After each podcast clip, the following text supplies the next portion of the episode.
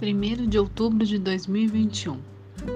Se acatarem a minha repreensão, eu lhes darei um espírito de sabedoria e lhes revelarei os meus pensamentos.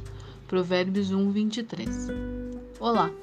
Hoje te convido a meditar no capítulo 1 do livro de Provérbios, que trata da sabedoria que nos leva a vivermos com disciplina, constância, sensatez, a fazer o que é justo, direito, correto e sermos prudentes. É um verdadeiro convite à obediência e ao conhecimento da palavra de Deus, pois somente assim poderemos receber a sabedoria que vem do alto e assim conhecermos os pensamentos de Deus. Não é algo místico, está totalmente ligado a um relacionamento constante e de confiança no Senhor, de tal forma que desistimos de fazer as coisas com a força dos nossos braços ou conforme o nosso entendimento. Essa palavra nos alerta que, ao desprezar o conselho e a repreensão do Senhor, ainda que o chamemos, ele não responderá. Se o buscarmos, ele não será encontrado. Então comeremos o fruto da nossa conduta.